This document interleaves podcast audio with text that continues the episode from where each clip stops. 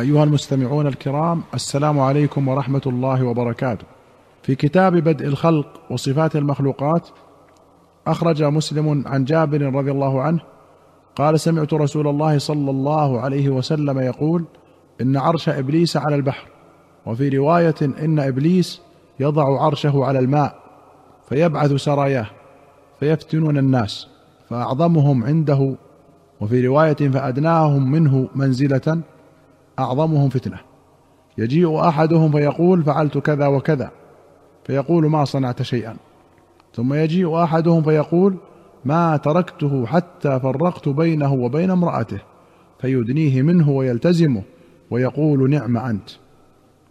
يلتزمه أي يضمه ويعانقه وقوله نعم أنت هو بكسر النون وإسكان العين وهي نعمه الموضوعة للمدح فيمدحه لإعجابه بصنعه وبلوغه الغاية التي أرادها. وأخرج الشيخان عن أبي هريرة أن رسول الله صلى الله عليه وسلم قال إن عفريتا من الجن تفلت علي البارحة وفي رواية جعل يفتك علي البارحة وفي أخرى إن الشيطان عرض لي فشد علي ليقطع علي صلاتي فأمكنني الله منه فذعته وفي رواية فأخذته فأردت أن أربطه بسارية من سوار المسجد حتى تصبحوا وتنظروا إليه كلكم. فذكرت قول أخي سليمان رب اغفر لي وهب لي ملكا لا ينبغي لأحد من بعدي. فرده الله خاسئا. العفريت هو المتمرد العاتي من إنس أو جن والفتك الأخذ في غفلة وخديعة وقوله ذعته أي خنقته والذعت أشد الخنق. وفيه جواز العمل القليل في الصلاة.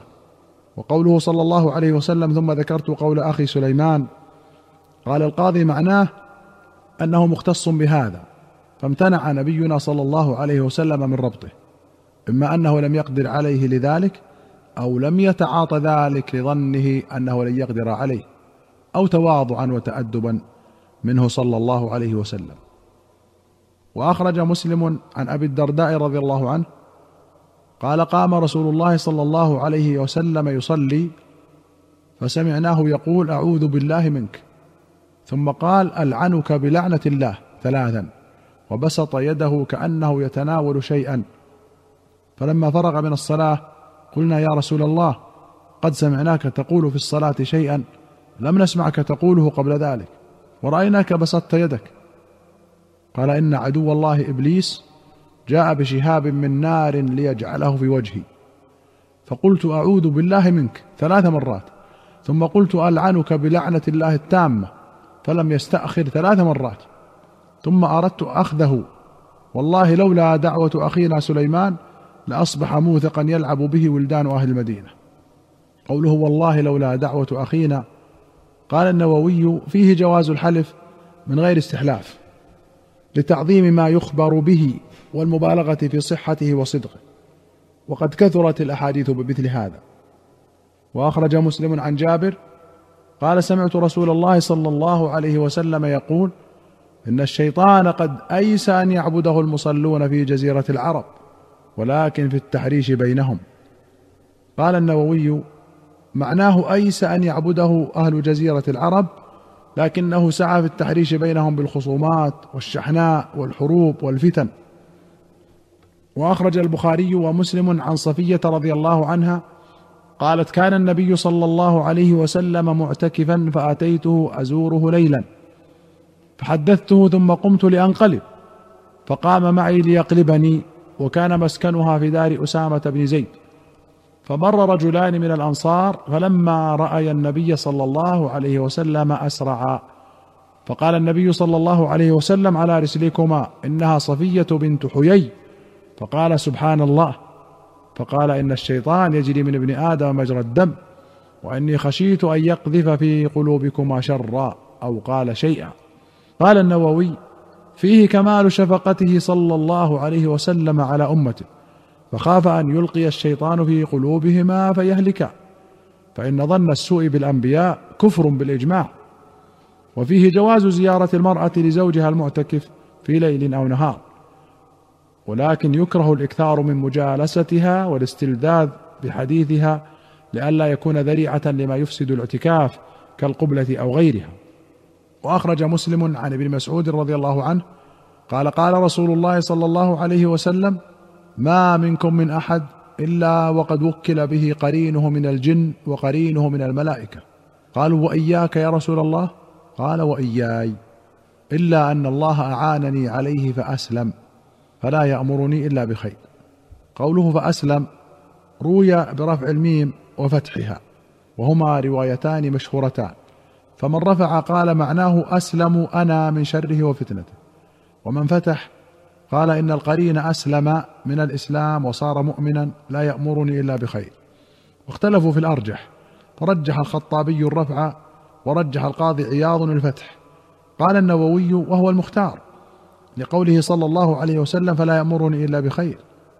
واختلفوا على رواية الفتح قيل أسلم بمعنى استسلم وانقاد وقد جاء هكذا في غير صحيح مسلم فاستسلم وقيل معناه صار مسلما مؤمنا وهذا هو الظاهر. قال القاضي واعلم أن الأمة مجتمعة على عصمة النبي صلى الله عليه وسلم من الشيطان في جسمه وخاطره ولسانه. وفي هذا الحديث إشارة إلى التحذير من فتنة القرين ووسوسته وإغوائه فأعلمنا بأنه معنا لنحترز منه بحسب الإمكان.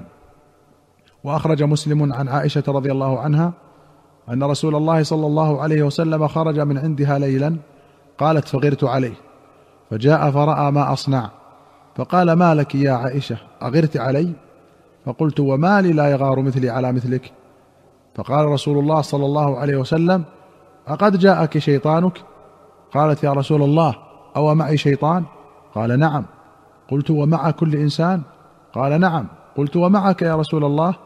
قال نعم. ولكن ربي أعانني عليه حتى أسلم.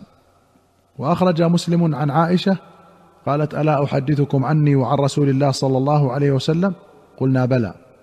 قالت لما كانت ليلتي التي كان النبي صلى الله عليه وسلم فيها عندي انقلب فوضع رداءه وخلعنا عليه فوضعهما عند رجليه وبسط طرف إزاره على فراشه فاضطجع.